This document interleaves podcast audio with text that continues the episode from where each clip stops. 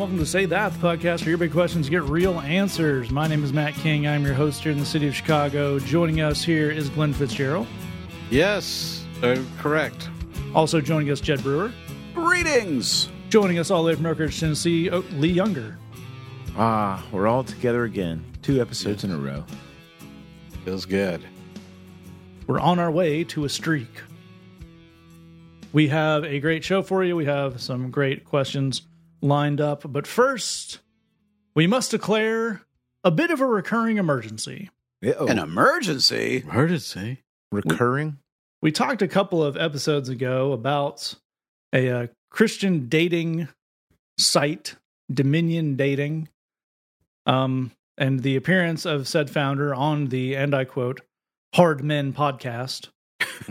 Uh. Uh, easy. And uh, in this last week, as we record, a couple weeks ago, as you're hearing this, we've had another very strong uh, entry into an ongoing series I'm going to call Hey Christian Men, you doing okay?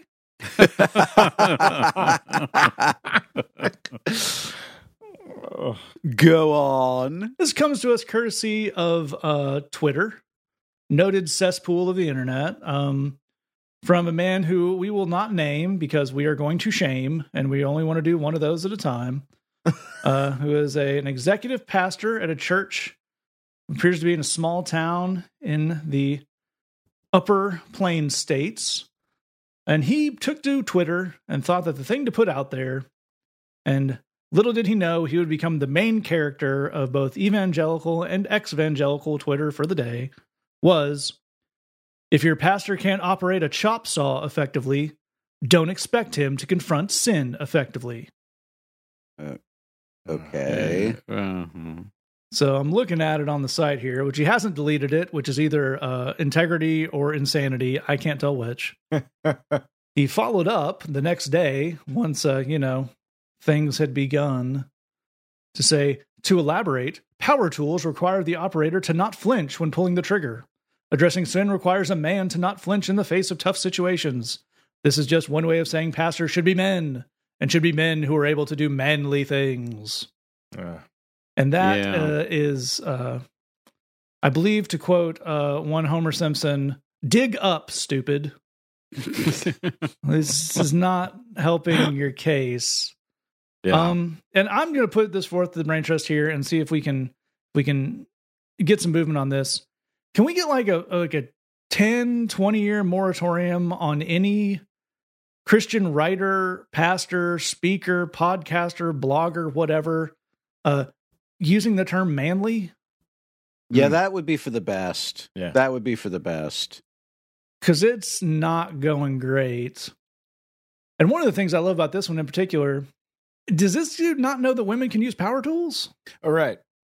Like that's kind And of the point of power tools. And I mean, yeah, exactly. That's the whole thing is we're we're designing this in a way that a human being can use them regardless of gender, right? This is just we're we're just Yeah. trying to make the tools easier for everybody to use. Like there there are women who are contractors. That's the thing. Yes.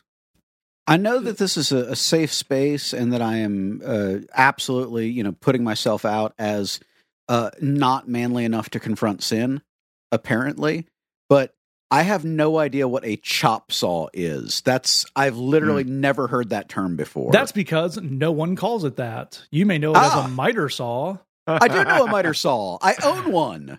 Almost like if you had ever used one, you would call it a miter saw. Aha! It's almost as if this guy was frantically Googling, what's the manliest kind of saw? Circular saw, mm, circle. Reciprocating saw, that's too many syllables to be manly. Chop saw, there it is. yeah. Yeah, that's I don't think I would ever come up with this as like you need to be manly like me. I'm a I'm a real man and you aren't that means you can't do ministry or whatever. Well, you know, I'm glad, Glenn, that you used the word macho uh, because I think that's it's the right word, and it also inspires something within me, which is from now on, I want my pastor to be the Macho Man Randy Savage. Oh. That that is the new bar. Oh, yeah. This is what I'm saying. Sure. Sanctification, snap into it. Yeah, exactly. Right. Only the Macho Man Randy Savage is sufficient to confront the sin in my life. Wow. Jed, you're tempting me to come up with an entire sermon series based on Macho Man Randy Savage promos and moves, and I think I can do that before the end of the episode. well, Jed, does this mean that he's also going to preach like shirtless, covered in oil as well? Just the whole nine yards, the whole like. Yes, obviously. At my church, the director of family life is the ultimate warrior. Sure. Wow. Most of the activities are steroid based, but the families do them together, and it's great.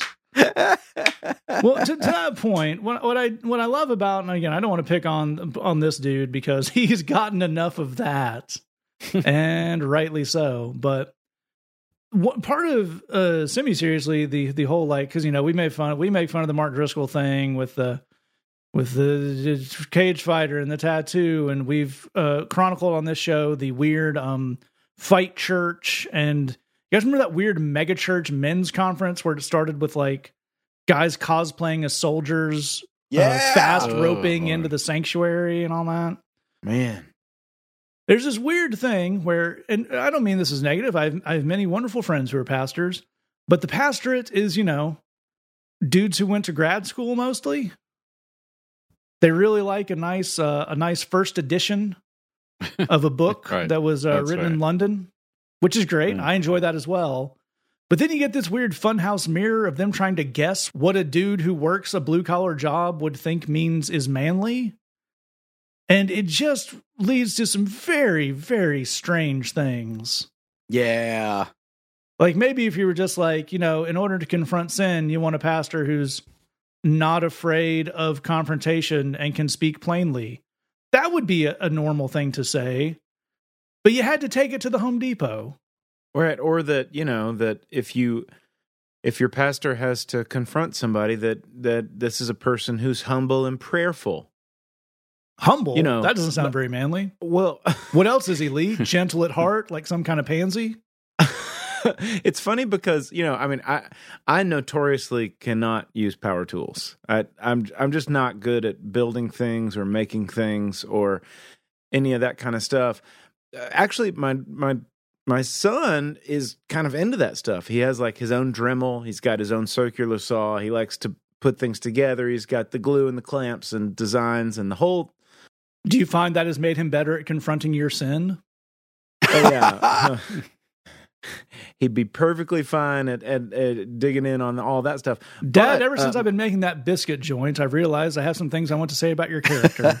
But you know, like I mean, cr- like Christy is very good at the power tools. She's very good at making things, and you know, and and and Jack's good at that stuff. I'm not really good at it, and I I happen to have a couple of friends, a couple of guys that have listened to the show for a long time, who are really really good at all that stuff. Really, just just really good at building things. Know what to know their way around every kind of tool and that kind of stuff, and whenever I've had conversations with these guys, when they ta- when we talk about what it means to be a dad or what it be, means to be a man, it's just this thing that it just feels like, uh, for the most part, Christian guys are just trying so hard.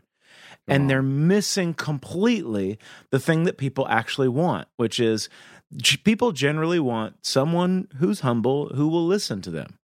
And when you have a pastor who knows how to that do that kind of stuff, uh, I don't really care if if he can wield a compound miter saw and figuring out all the things.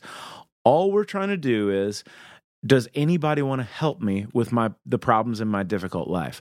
That's kind of the qualifications for somebody that wants to be a pastor. Lee, that is good and right and excellent advice. It's godly, it's biblical, which means it has no place in the emergency. But I'll, but I'll tell you what does is I've Googled the most manly man of all time. And I'd like to tell you about the, the preaching and pastoral staff at my new church. So buckle up. Okay. First of all, senior pastor Chuck Norris. Oh Uh, gosh. Get ready for it. Executive pastor Bruce Lee. Uh, we're getting warmer. That's good. D- diversity. Uh, pastor of worship arts Steve McQueen. Okay. Teaching pastor Arnold Schwarzenegger. Yeah. Children's pastor Al Pacino. wow. Sure. Children's church is so good, just when you think you're out, it pulls you back in. my my personal favorite, youth pastor Humphrey Bogart. Wow. right. Yeah. Sure, he's up on jazz. The kids love jazz. And, and somehow he's in black and white the whole time. The entire time. The manliest colors. Outreach coordinator Sylvester Stallone. Mm. Wow. Outreach to whom? For who can understand him? Yeah. I mean, you know. Jed's church is the Expendables, I think. Yes, Yeah, it that's is right. literally the Church of the There you go. Expendables. the Church of the Expendables. Sorry, guys, didn't catch that. It's pretty loud over here. My chop bang boom press. What what are we talking about? Oh, Yeah. sorry. Here comes the next the next job. Sorry, I can't hear you guys. That's right. I came up with my own sledgehammer. I use it to nail the pictures into my wall, but it's the manliest kind of hammer, so it's what I got. well, I think uh, that's all very good stuff. But uh, as promised, I'm going to pitch a uh, you know getting in touch with the Macho King inside of you, a sermon series inspired by the life and times of the Macho Man Randy Savage. Oh, I am so excited. Of course, there's the reality that uh, it has to start with the idea that your your spirituality has to be the best. We strive for excellence. We want to be the cream of the crop, based on uh, the very important uh, WrestleMania three promo that he did, Mm. pulling out creamers to throw at Mean Gene Okerlund and a weird sleight sleight of hand magic going on there. Mm, Okay. Uh, tied in with that, of course, you have uh, when you the power of community. When you combine with other people to do good things, you form the Mega Powers, the name of the tag team between Randy Savage and Hulk Hogan wow. that sped through to WrestleMania five. Of course, the most important thing is that we reach out, that we do uh, ministry, that we do outreach, that we support people going overseas, that we're a real intercontinental champion of a Wow. church is certainly something we want. And of course, maybe the most important thing you can do for your spiritual journey is giving temptation an elbow off the top rope. The Oh, key yeah. to victory. Welcome to the Macho Man Randy Savage Memorial Church, which only can be based in Tampa, Florida. We hope you'll join us every Sunday night at 8, because let's be honest, this is not a morning type of place. oh yeah. Thank you. And with that, we will declare emergency off. Oh gosh. Man. Maybe several different types of emergency on, but that emergency is off. If you would like uh, good content that's way more of the good stuff that Lee was saying and way less of all the weird stuff I just did, then you can sign up for Bridgebox at missionusa.com slash Bridgebox. Uh, good stuff in your inbox, songs, sermons, Bible studies, all sorts of good stuff. Beginning of every month, only $8 a month. Great way to uh, support us and support the ministry in Chicago. MissionUSA.com slash Bridgebox. You can, of course, also join us for that very same ministry every Tuesday, 7.30 p.m. Central Time, Facebook.com slash The Bridge Chicago for our Bridge Live service. And if you can't catch it live, every single episode is immediately archived. The videos tab on that same Facebook page for you to watch at your own pace. We hope you'll join us. We're still having a lot of fun over there on The Bridge Live. Going to jump to our first question here. If you count this all the way to the end, I'll give you some ways to get in touch with us, or you can scroll down to your episode description and click the links there. First question comes in and says, I've always struggled with grief and loss. Funerals are a big trigger for me. It feels like I have no control and I act out because of that feeling. What's a healthy way to view grieving? Another uh, really great, really rich question there. And Glenn, where would we start off? Well, let's start with you know defining what the unhealthy way would be, so that we know that we're avoiding that as we pursue the healthy way of grieving. The unhealthy way is letting yourself get overloaded. That's the that's the one hundred percent thing we're trying to avoid here.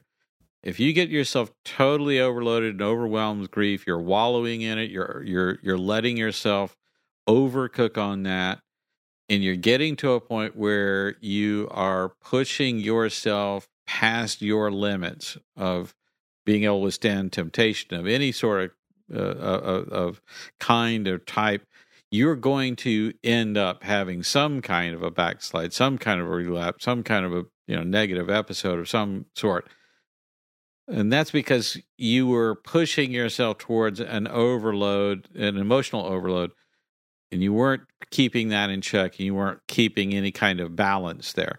If you know you're doing that, uh, then it's about recognizing there's a part of you that wants to lose that control. There's a part of you that wants to say, I get to do whatever. You can't hold me accountable for the usual things because I'm in an overloaded position. And what we want you to recognize is overloading yourself is the, is a choice, and we want you to not choose that because the consequences will still be there. You know, the, the, all bets are not off because uh, some some person, a relative or, or friend of yours has passed away.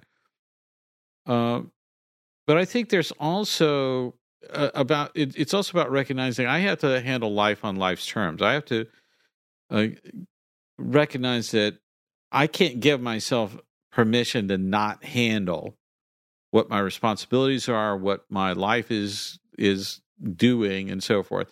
I need to balance that. That's a different thing. I need to recognize again, I'm getting overloaded in this department, so I need to balance that with something else in order that I can live my life, handle my responsibilities, do what I need to be doing in life. But that's about finding that balance and achieving that balance. It's about recognizing there is a time to do what we call grief work. Uh, there's a time to eh, to deal with that grief to engage with it, to wrestle with it, to decide how you feel about it, uh, to decide, you know, to work through anger or frustration or regret or any of those kinds of things. That might be journaling, that might be praying, that might be going for a long walk and just talking to the Lord about it.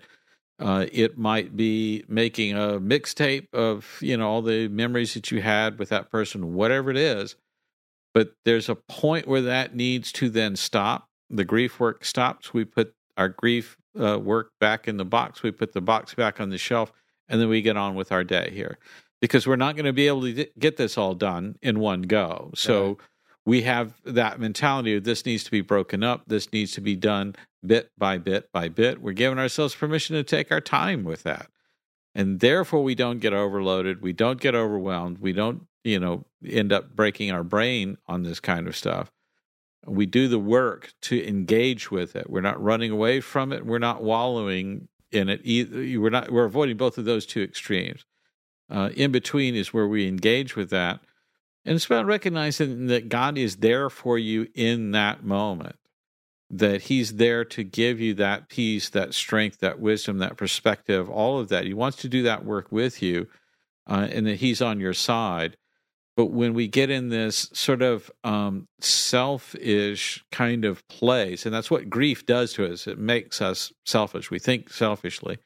When we get in that place where everything kind of folds in on ourselves, we're just going to find a downward spiral every single time with that. So pushing forward in doing that grief work is, I think, the critical thing.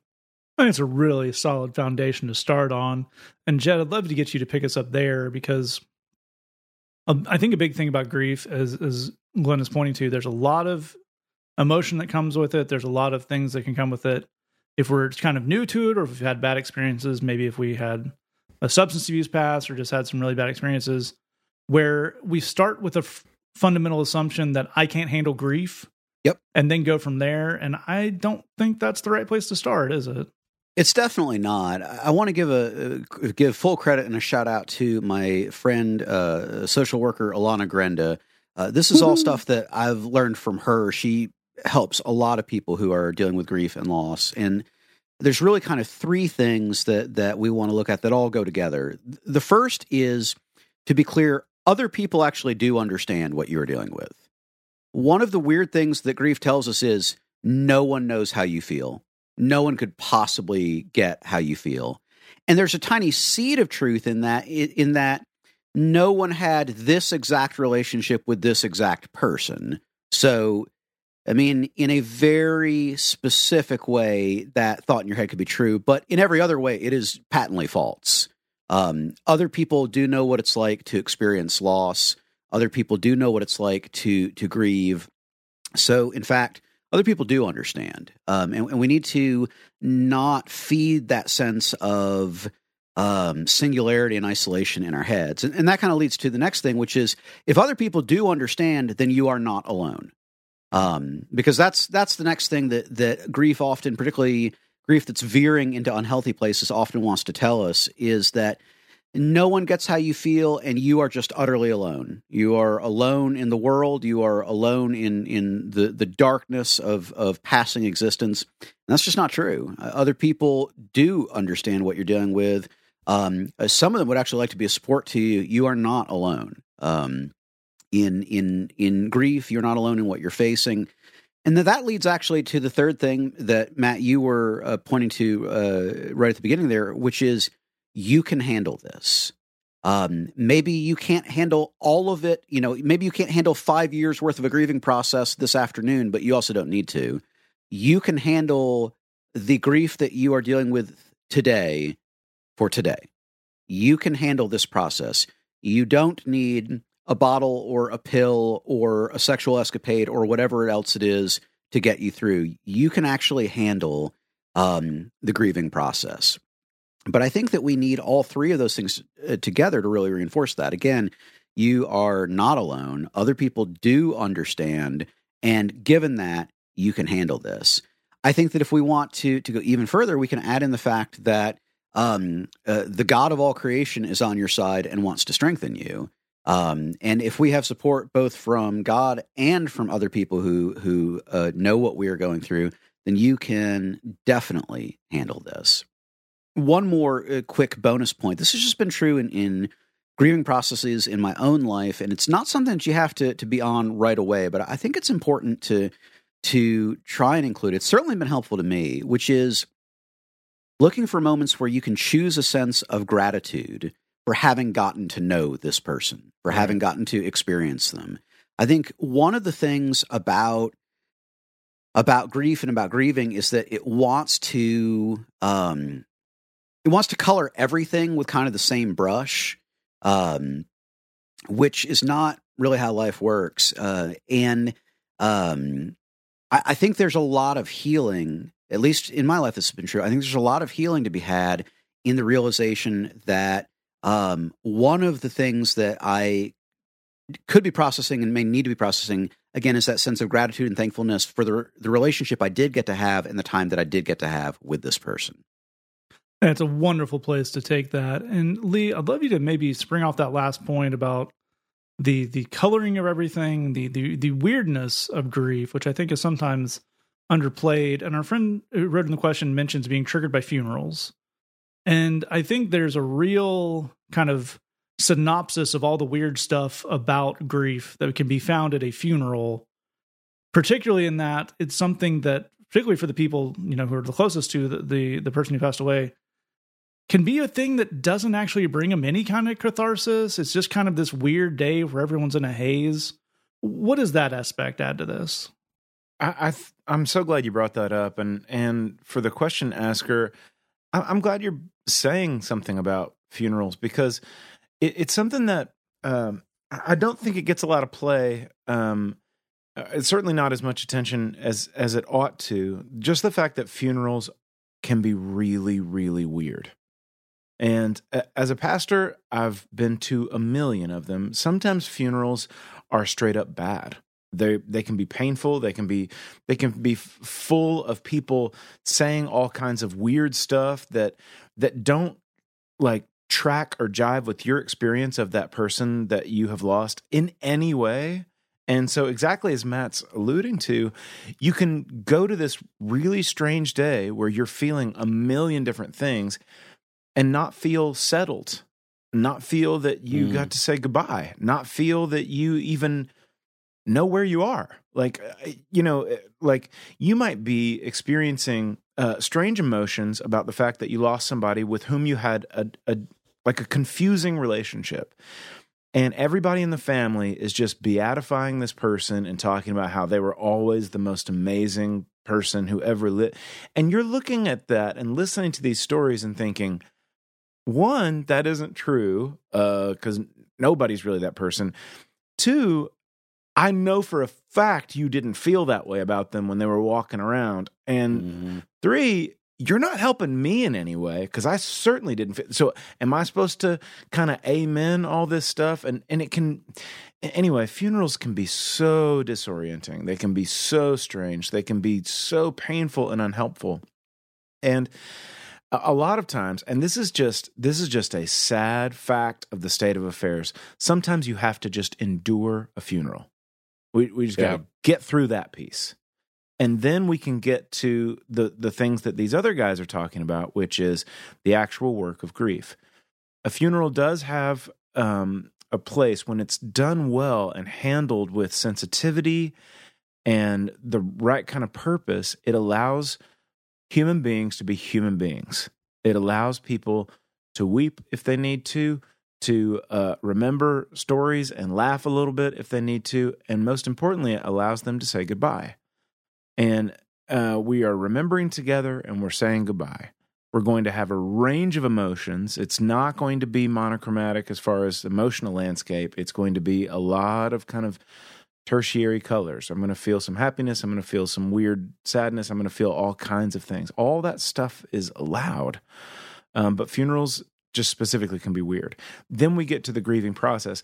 Um, just as a kind of a window into my own experience, um, you know uh, everybody everybody in this last year has has probably lost somebody or uh, multiple people um the we had to go uh, through a grieving process that was extremely painful for our family and for me the the most helpful part of the grieving process has been to reach out to someone else who loved the person that we lost and just to talk about them.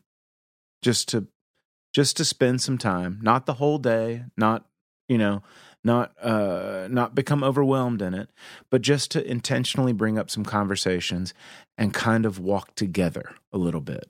Maybe it's 30 minute conversation and just we're just going to remember and grieve together that has been for me the most cathartic kind of experience uh there's this there's this interesting piece to intentionally seeking out someone else who is grieving with you to do exactly what Jed's talking about, to recognize that I'm not alone and that other people feel the way that I do, and just to be able to listen to each other. That is such a comforting exercise to take some time and intentionally uh, grieve together, to remember together, to share stories, and um, and just to listen to each other. It's it's a way to serve one another. Um, you might even find you have opportunities with other people who are grieving to meet some physical needs of theirs, to send them a plate of brownies or a letter or something like that. All of these things can be cathartic. Um, but again, sometimes you just have to realize the funeral is going to be whack, and I've just got to endure the funeral, and then I can get down to the to the work of grief, uh, grief, and figure out how to do it in a healthy way to not try to do it all at once, to not try to do it by myself, but to to to find somebody else who can walk with me in that and we serve each other. That's all great stuff from these guys. I really, really like Lee's point there, which I think is such a strong one about the strangeness of grief, the oddness of it. I think part of when people really can work themselves into something unhealthy is when they feel like they, in order to grieve, they need to be aggressively and uh, comprehensively sad.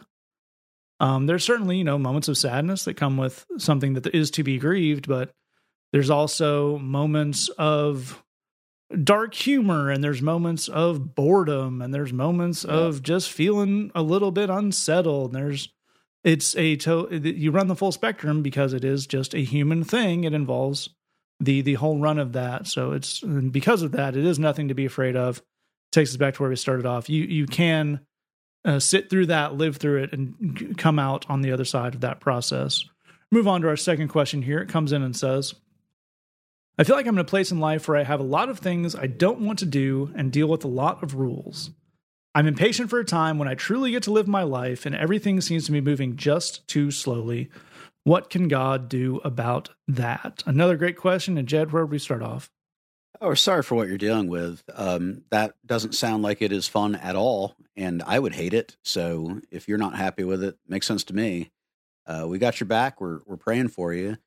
Um, here's kind of the big picture up front, of course, which I imagine you already know, is that God can give you the strength that you need to deal with this. Um, he can give you the strength that you need for today, and He wants to. He can give you the strength that you need for the next five minutes. Uh, and uh, some days we need to really go five minutes at a time because that's just the kind of situation that we're in. Um, and it sounds like that may be the kind of situation that you're in.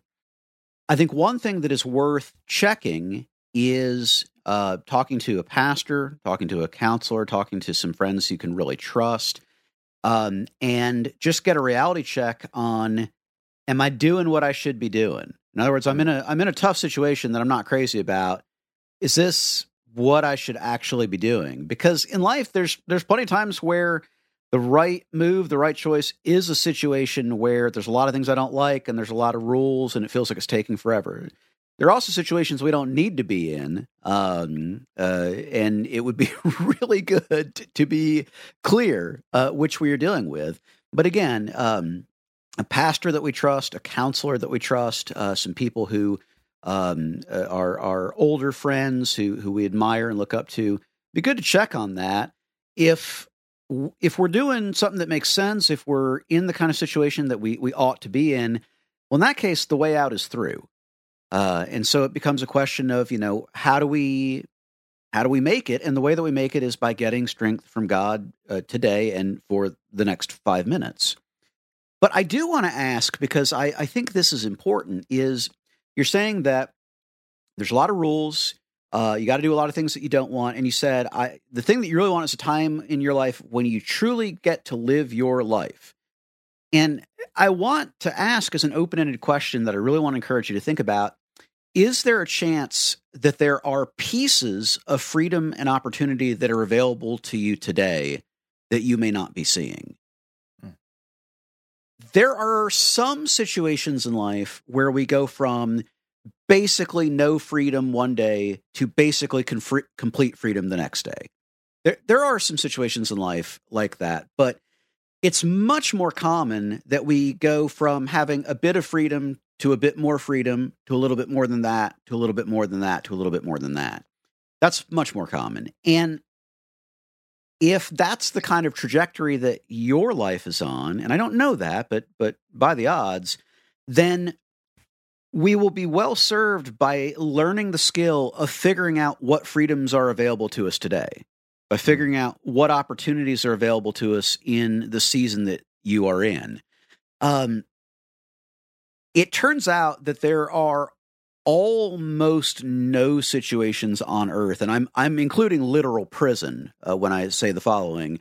There are almost no situations on earth in which you have no freedom of decision and no opportunity to better yourself. Um, you may not have much freedom of decision and you may not have much opportunity to better yourself, but that's not the same as none. And I think if we will develop the muscle and the skill and the uh, creativity to identify the freedoms we do have and the opportunities that we do have, two things are going to happen. One, we're going to be a lot better at seeing them in the future.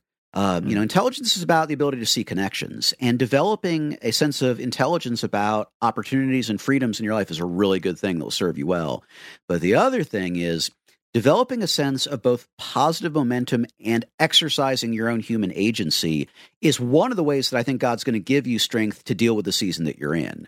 Um, the more that you can find the freedoms and opportunities that you do have and actually take a hold of them, the better your morale is likely to be, the more emotional strength you're going to have to deal with the parts that you don't like, and it will benefit you for the future.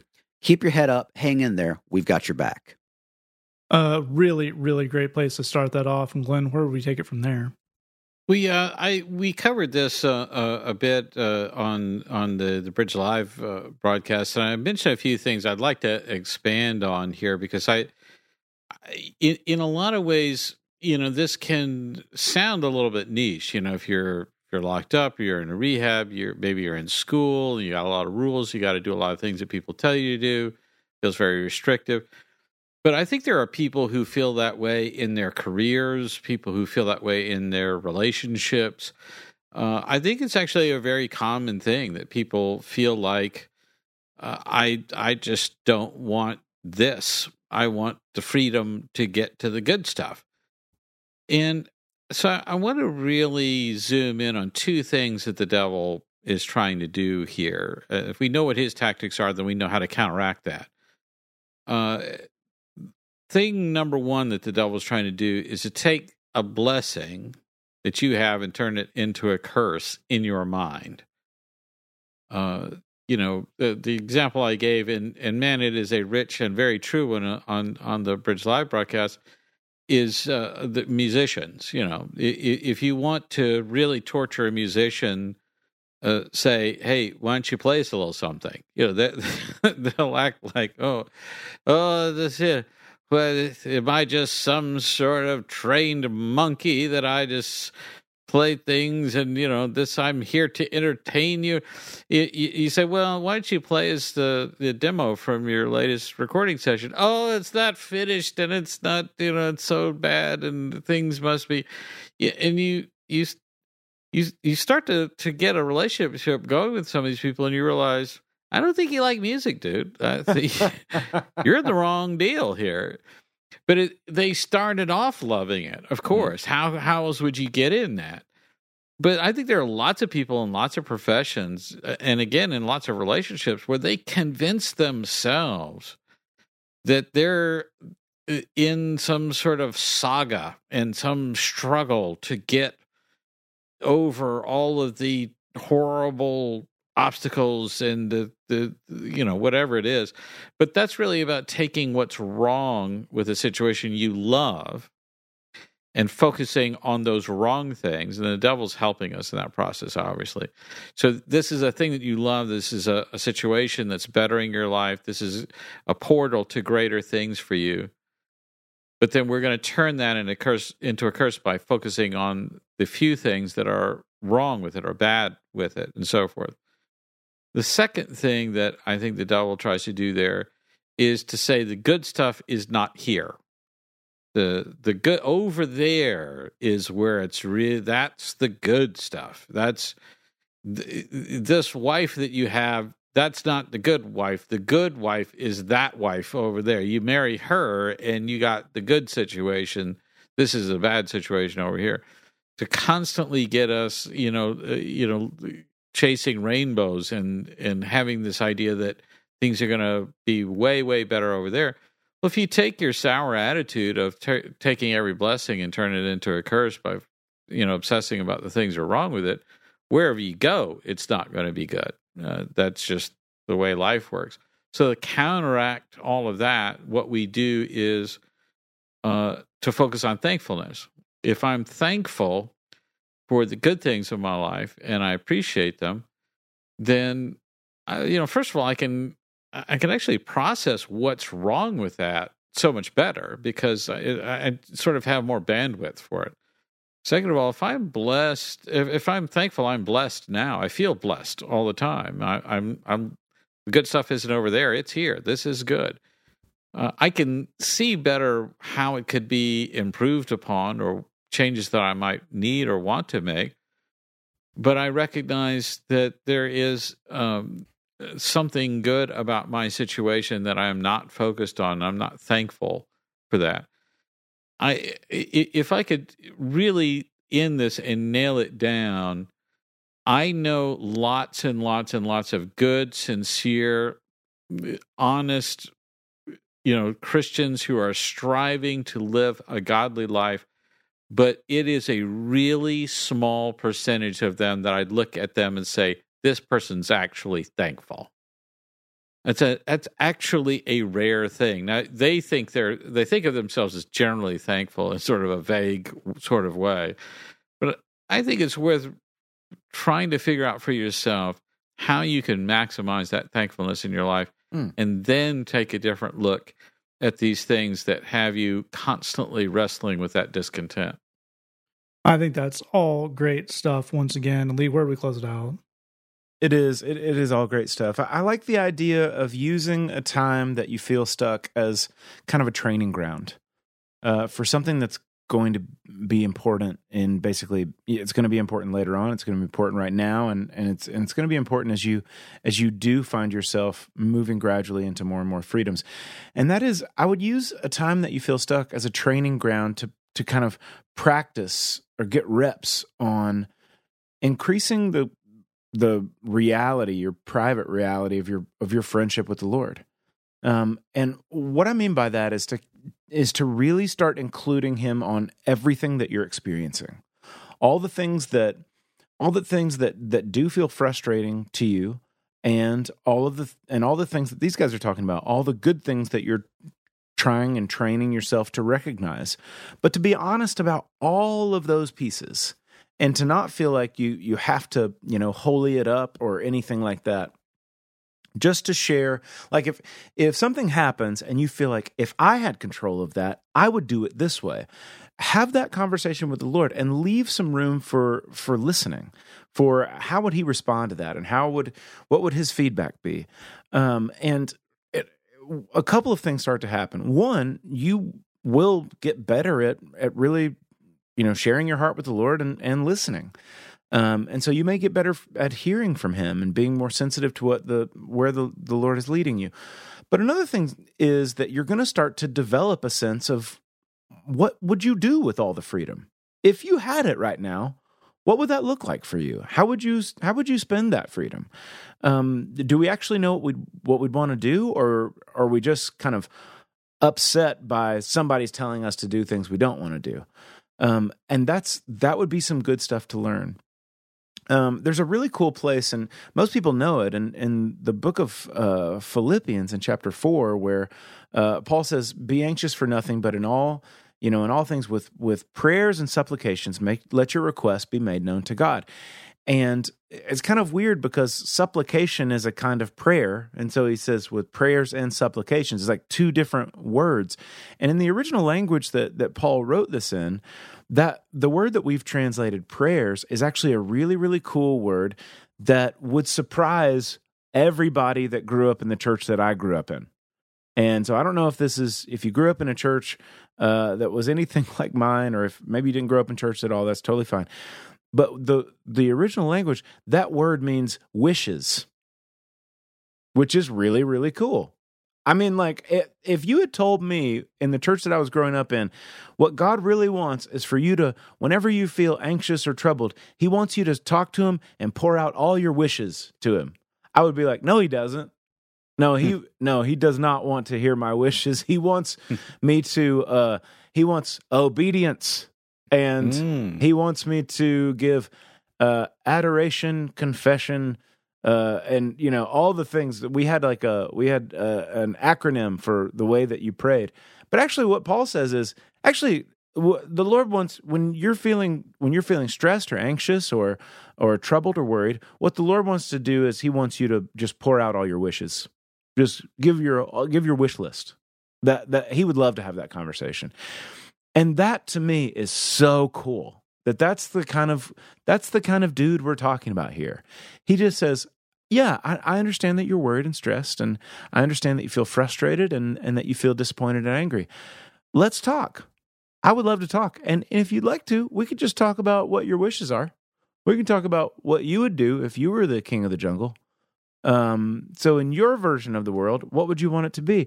And and I just think it's really cool that that's the that's the kind of dude that we're working with here. That's the kind of relationship that the Lord wants us to have. Do we do we actually have an idea of what we would do with all the freedom? Let's start to have that conversation with the Lord and let's start to get a little bit better at listening little by little. Let's use this time of feeling stuck as a training ground to increase the the depth and the reality of that relationship all great stuff once again from all of these guys. We are going to move on to our final question here. It comes in and says, Okay, this has to do with the Gnostic Gospels. I recently read up on the Gospel of Mary Magdalene and the Council of Nicaea, etc., and it really made a lot of sense to me that the past church would edit out any traces of strong women in the biblical canon, also the Acts of Paul and Thesia, because of the patriarchal society of that time. But I feel like we still clearly have now and are trying to uproot. But reading up on these things, I was like, okay, well, if hypothetically the Gospel of Mary Magdalene is legit, then maybe Jesus would be more legit to me too. But I don't know how to approach any of that. Uh, so, a great question. We're glad you wrote in. Um, we're not going to really dig too too much. It'll be a little bit about going to the Gnostic Gospels thing, which, if you're not familiar with that, is a basically a series of other books about the life of Jesus of various and, and rare, uh, you know, increasingly dubiously uh, sourced history. Uh, there was a kind of a almost a fan fiction culture at the time in the early kind of church where people just wrote little stories that had Jesus in them. There's a bunch that uh, got pretty popular, got passed around. If you're old like we are and remember the uh, weird thing that followed the Da Vinci Code, where they were like you could buy copies of the Gnostic Gospels and Borders and stuff, or a bookstore that exists currently. I can't think of any, but Borders was one you could buy at the time. Uh, but more than that, I think I'd love for us to get into this idea of someone who exists in our current climate where uh, the church has been, in some cases still is, and there's a lot going on in major denominations, crazily misogynistic. Mm-hmm. And there's there's no getting around that. There's no hiding from that. But Leon, I'd love to get you to kick us off here. I, I think there is what I see in this question is someone trying to say, I, I want to go see, I want there to have been a time and a Jesus and a Christianity that didn't have all this stuff that uh, white dudes have been putting on it since right. then because it would be so much easier for me to to hang out with that and, and vibe with that. And I think that that's a frequency we can totally uh, deal with and agree with and come in on. And I think if we can start with wanting that, we find some good news on this, right? Oh, we find great news on this. And I, I think it's a perfect setup, Matt. And I mean, if if you you know people that are frustrated with the way churches have um, treated women and represented women that makes perfect sense churches have been awful um, notoriously awful about the way that they treat women the way they re- represent women the really good news on this as matt's saying is when you actually just look at the the what is in the canon, what we have, the gospels that we have, when you look at the life of Jesus, when you look at his relationships, when you look at the way his his ministry was handled, all, all of those things, you find some really really cool stuff when it comes to how did Jesus the questions of how did Jesus feel about women? How did Jesus treat women? First of all, uh, Jesus treated women great. Um, he he uh, amplified the voices of women. He he had uh, he had women who were part of his larger band of of students, disciples. Um, there were uh, powerful women who were wealthy women who traveled with Jesus and actually financed his mission. Um, some of Jesus's biggest financial supporters were were uh, powerful, strong, wealthy women. That was the, also true of the Apostle Paul. His a lot of his ministry was financed by women who were actually business owners and who had money and the whole thing. The very first person that Jesus ever said that Jesus ever told he was the Messiah was a woman. Um, a, a story where Jesus says, as long as the gospel is told wherever it's told in the world, this moment right here will be told with it was the story of of the devotion of of one of his followers who was a woman. Um, when we look at the life of Jesus in the in the gospels that are that are in the scriptures right now, we see we see a Jesus who talked to, who shared his life with, who walked and did ministry with, who was supported by strong women, who who was just inclusive and the whole nine yards. And so, yes, the way the church has treated women has been awful, but that's not the way Jesus did. That's not the, when you look at the life and the ministry of Jesus, you see a totally different kind of pattern. And that is really, really great news. Indeed, it is, and a great place to start this off. And Glenn, what would we add to that to kind of flesh this out? Well, I I love everything that Lee is saying there, and I'd I'd like you know I'd like to to to make it clear that we're not we don't want to steer you off of this idea of there is a problem with patriarchy and misogyny in the history of the church. We agree with you on that. I, I think what we're trying to do is go the long way around this. And I, I really want to send that back to you on this. So, first and foremost, super boring details here, but we'll just bang through them very quickly. There is an actual science to determining uh, what is biblically accurate, what books or even parts of uh, books are um, accurate and which are not. The word for that is biblical criticism, which is a terrible word for that. I don't I don't get that, but um, the idea is you basically look at um, how old this manuscript is. If you have a copy of, let's say, the Book of James, how old is this copy? Uh, so, so that the older it is, the more reliable we would assume that it would be. And then we look at um, if, if, we have, let's say, a copy of uh, something that we know that Paul wrote, and we have this other copy that we think that Paul wrote, we we would compare the verbiage, we would the turn of phrase, the writing style, and we would, you know, line that up in such a way to where we would be able to use actual logic, actual scientific analysis to determine whether this is an accurate um, and and authentic uh, piece of of scripture. Uh, so it's important then to recognize canon is our word for books that are in the Bible versus books that are not in the Bible. And canon has shifted over time. If you uh, grew up Catholic, uh, you, there are different books in the Catholic Bible than there is in a Protestant Bible. Uh, if you grew up Eastern Orthodox, there are different books in in that than there are uh, in in uh, a Protestant Bible. Um, those books have changed over time. They haven't changed for a long, long time.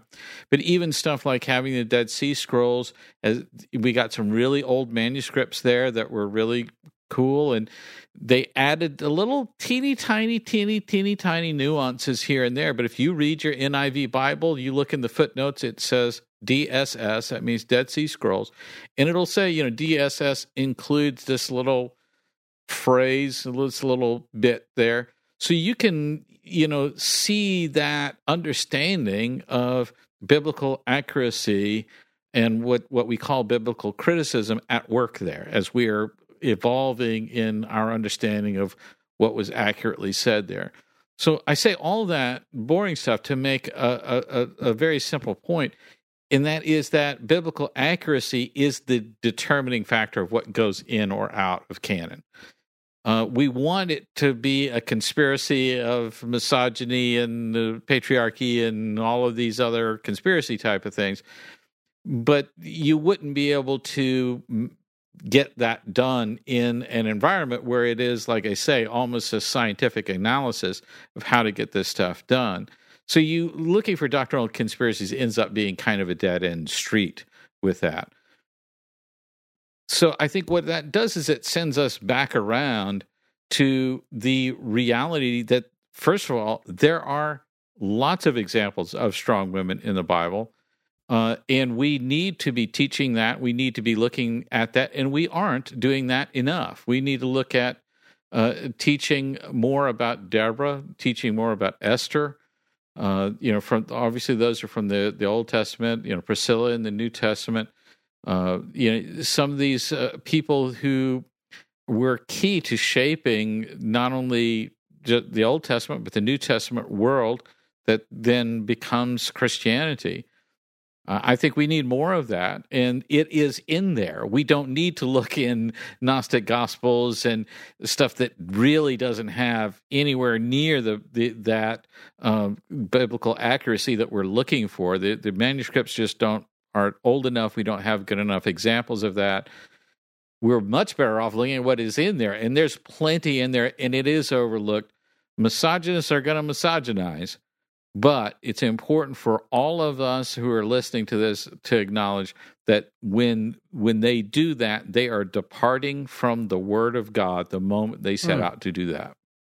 A great point, and Jed, I'd love you to pick us up right there because the biblical canon, as as Glenn outlines it out there, um, there are some there's some dodgy bits. There are some bits that are you know of the time and a context and the culture which they were, but it is actually pretty clear on sexism, and it's again it.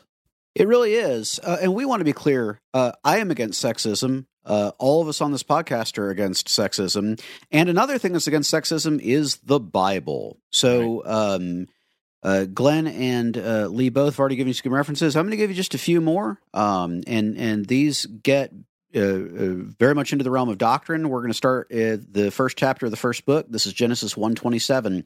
So God created human beings in His own likeness. He created them to be like Himself. He created them as male and female. So here, God is creating mankind or humankind in His own image, and men and women are equally made in the image of God, uh, according to Genesis 1:27. So, um, trying to treat uh, uh, one part of that equation like lesser would literally be an insult to the Creator God from whom we all come. Now we'll jump ahead to the New Testament. This is the book of Galatians, chapter 3, verse 28. The Apostle Paul writes, There is neither Jew nor Gentile, neither slave nor free, nor is there male and female, for you are all one in Christ Jesus. So again, asserting that one gender or other variables, but that one gender would be superior uh, to another is um, anti-biblical, uh, anti to the Old Testament, anti to the New Testament. And just for fun, because I have the mic on the subject of preaching, here's an interesting tidbit. I'm going to read you a story. This is from Matthew chapter 28. Just hang with me for a second.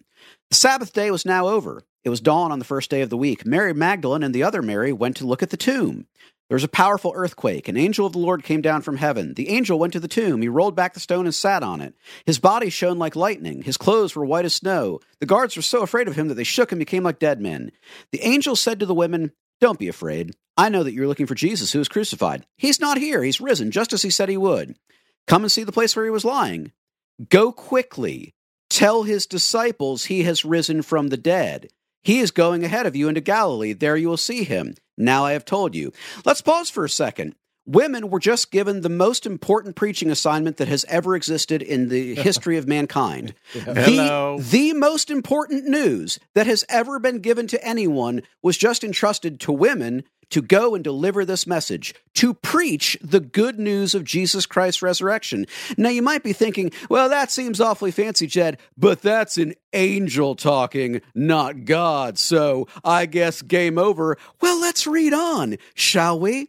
So, mm. Oh no, that's where the passage stops on complementarianism.reformed. so the women hurried away from the tomb. They were afraid, but they were filled with joy. They ran to tell the disciples. Suddenly, Jesus met them. You might have heard of him.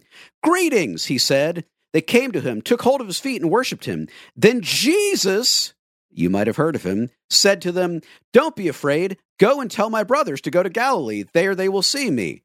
Again, women are given the most important message that's ever been given to anyone to go and deliver. Jed, would you say there was news that was good that those women were tasked with sharing with people? I, hmm. I strongly would. So, and again, oh. uh, Glenn and Lee have already given you uh, very good examples, but here we have two definitive doctrinal statements about equal worth between men and women, and we have Jesus himself uh, entrusting a gospel to be preached to women. So, I want to offer a couple things for you to think out on, on, that basis. The first is the Bible is clear that sexism is bad. There is no way around that. There is no way uh, to um, with a clear reading of the text, believe that the Bible, including the current biblical canon, in any way supports sexism. That is right out. Now, here's the thing the people that are on all this really awful misogyny, they know that. Yeah. They're, they're aware of everything that you and I have just talked about over the last three minutes. They're choosing to be on something bad. Mm. Thank you. They, they know. They're, they're not ignorant. They're, they're choosing it. So we need to ask why are they choosing that? What is this about? Well, there's all kinds of reasons. There's there's love of power, there's love of control, there's love of money. Mm-hmm. I don't know if you know this. There's a lot of money to be made out of being a misogynist. It turns out. Yeah. Um, but there's another thing too, and this does not get talked about very often, but it's a huge factor for a lot of people. People don't want to have to admit that they were wrong. That's true, but that's not as strong as you might think. Here's what people really don't want to have to admit. They don't want to have to admit that their dad was wrong. Whoa. Uh-oh.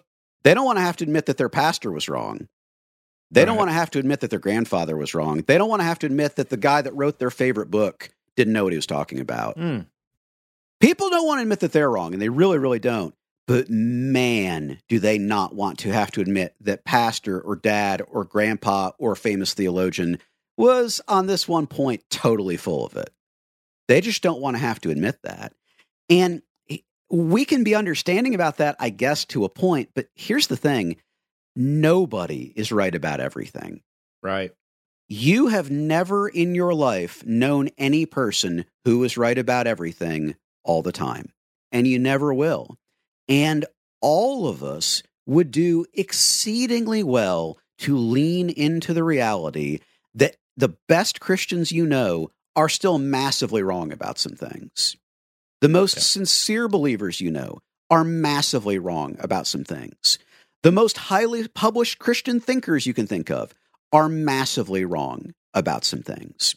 And anyone who supports any form of sexism is massively wrong, biblically speaking. They're wrong, practically speaking, and morally speaking, and ethically speaking, but they are also wrong, biblically speaking. At the end of the day, I don't think that I know what all of this means for you as a takeaway. I think you're going to have to decide it for yourself. But I think one thing to remember again is they know. They're, they're, aware of what's in the Bible. They're, they're choosing to be on what they're on. They don't want to come off of it. If God is calling you to um, to fight that fight, well, then then fight it and let us know how we can help.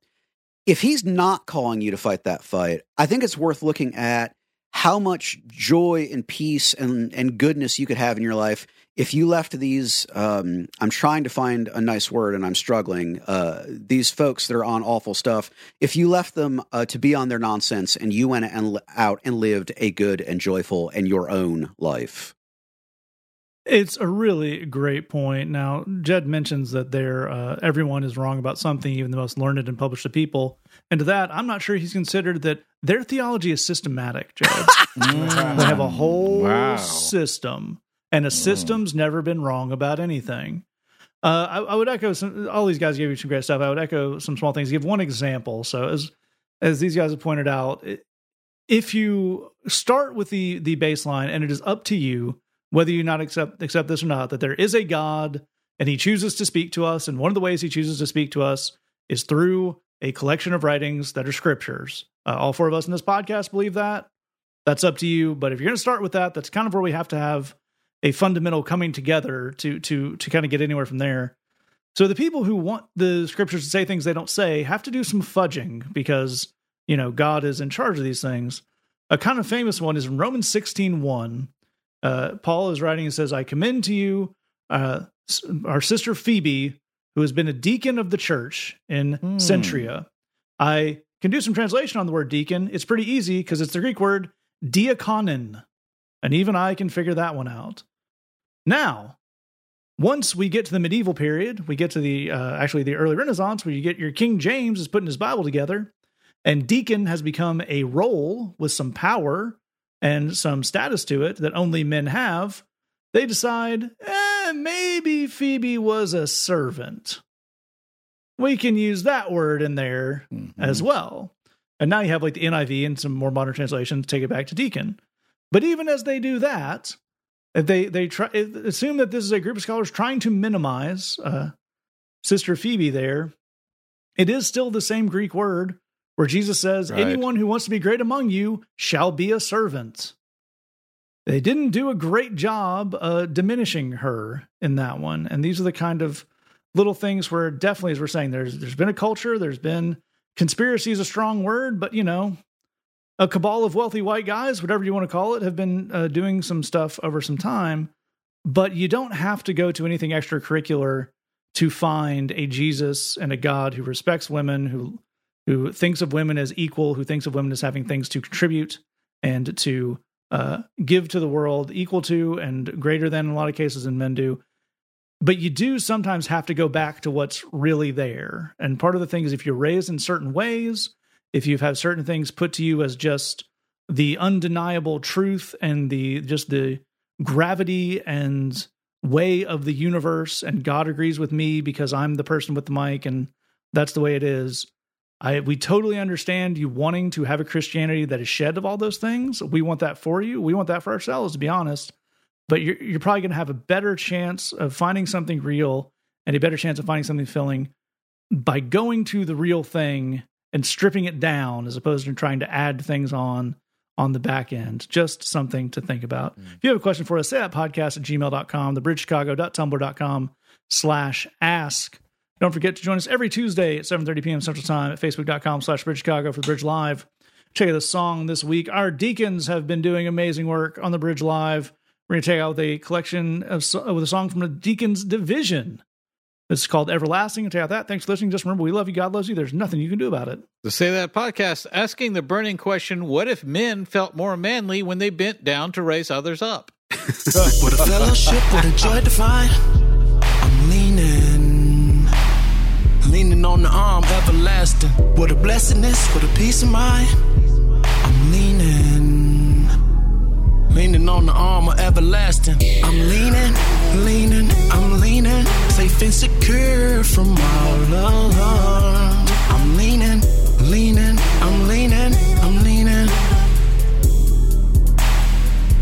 On the arm, everlasting. Where do I get my hope? Streets on fire, smoke thick, so I choke. Beat get higher in my chest, so I don't rest. Haywire in my mind, but I'm still blessed. Old life like a bando, won't live in it. I'm a real man though, so I'm giving it all to my God on high. Open my eyes, keep them on the prize. No more lies when I look back. No more lies, life stay on track. No more lies, no, it ain't no act. Race upside so you won't get cracked. No, it's a fact. God's love is the universe. He gave it all up for me, put it in verse. Lived a scared life alone, and it was the worst when I was doing God dirty. He was loving me first. How sweet the walk in this new way. I'm leaning, leaning on the arm everlasting. How bright the path growing every day. I'm leaning, leaning on the arm everlasting. I'm leaning, leaning, I'm leaning, safe and secure from all alarm.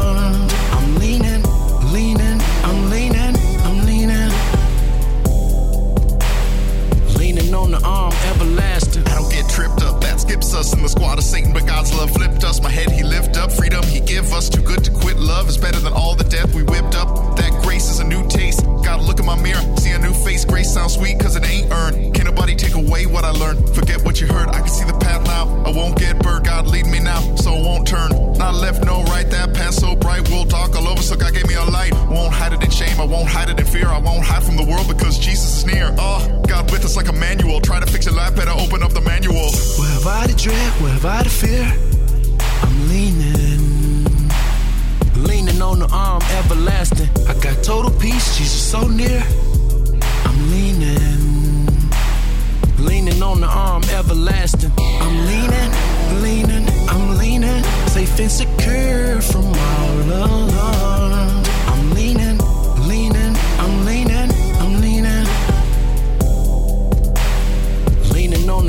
everlasting. I'm leaning, leaning, I'm leaning, safe and secure from all alarm. I'm leaning, leaning, I'm leaning, I'm leaning. Leaning on the arm, everlasting. I'm leaning, leaning, I'm leaning, safe and secure from all alarm.